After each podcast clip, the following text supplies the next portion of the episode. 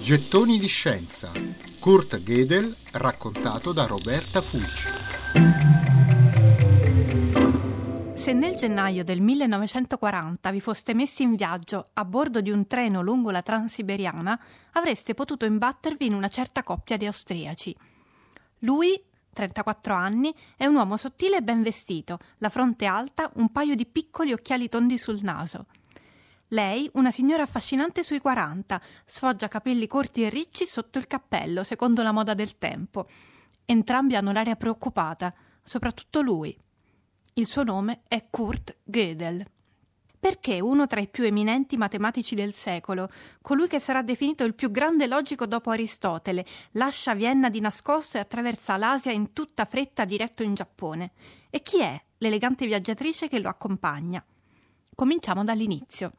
Nell'arco della sua vita, Gödel acquisirà ben quattro cittadinanze diverse, ma nel 1906 Brno, la cittadina della Moravia che lo vede nascere, fa parte dell'impero austro-ungarico.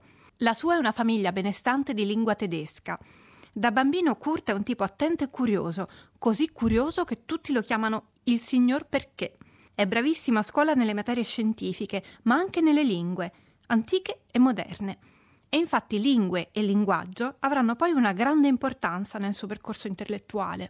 Kurt ha solo sei anni quando si ammala di una febbre reumatica e sta male per qualche settimana.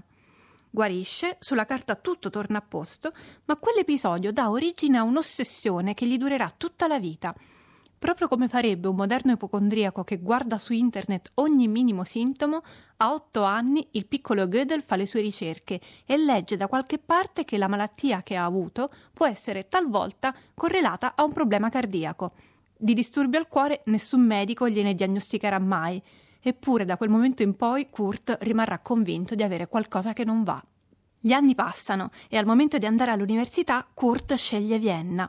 All'inizio si iscrive a fisica, ma dopo un po' decide di passare a tempo pieno alla sua vera passione, la matematica. Il tutto è ancora più stimolante quando inizia a frequentare gli intellettuali del circolo di Vienna.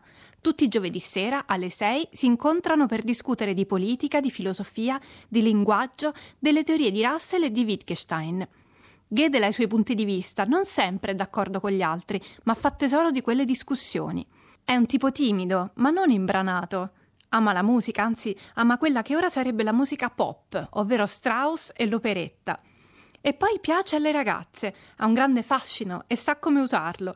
Di sicuro lo sfodera tutto quando incontra Adele.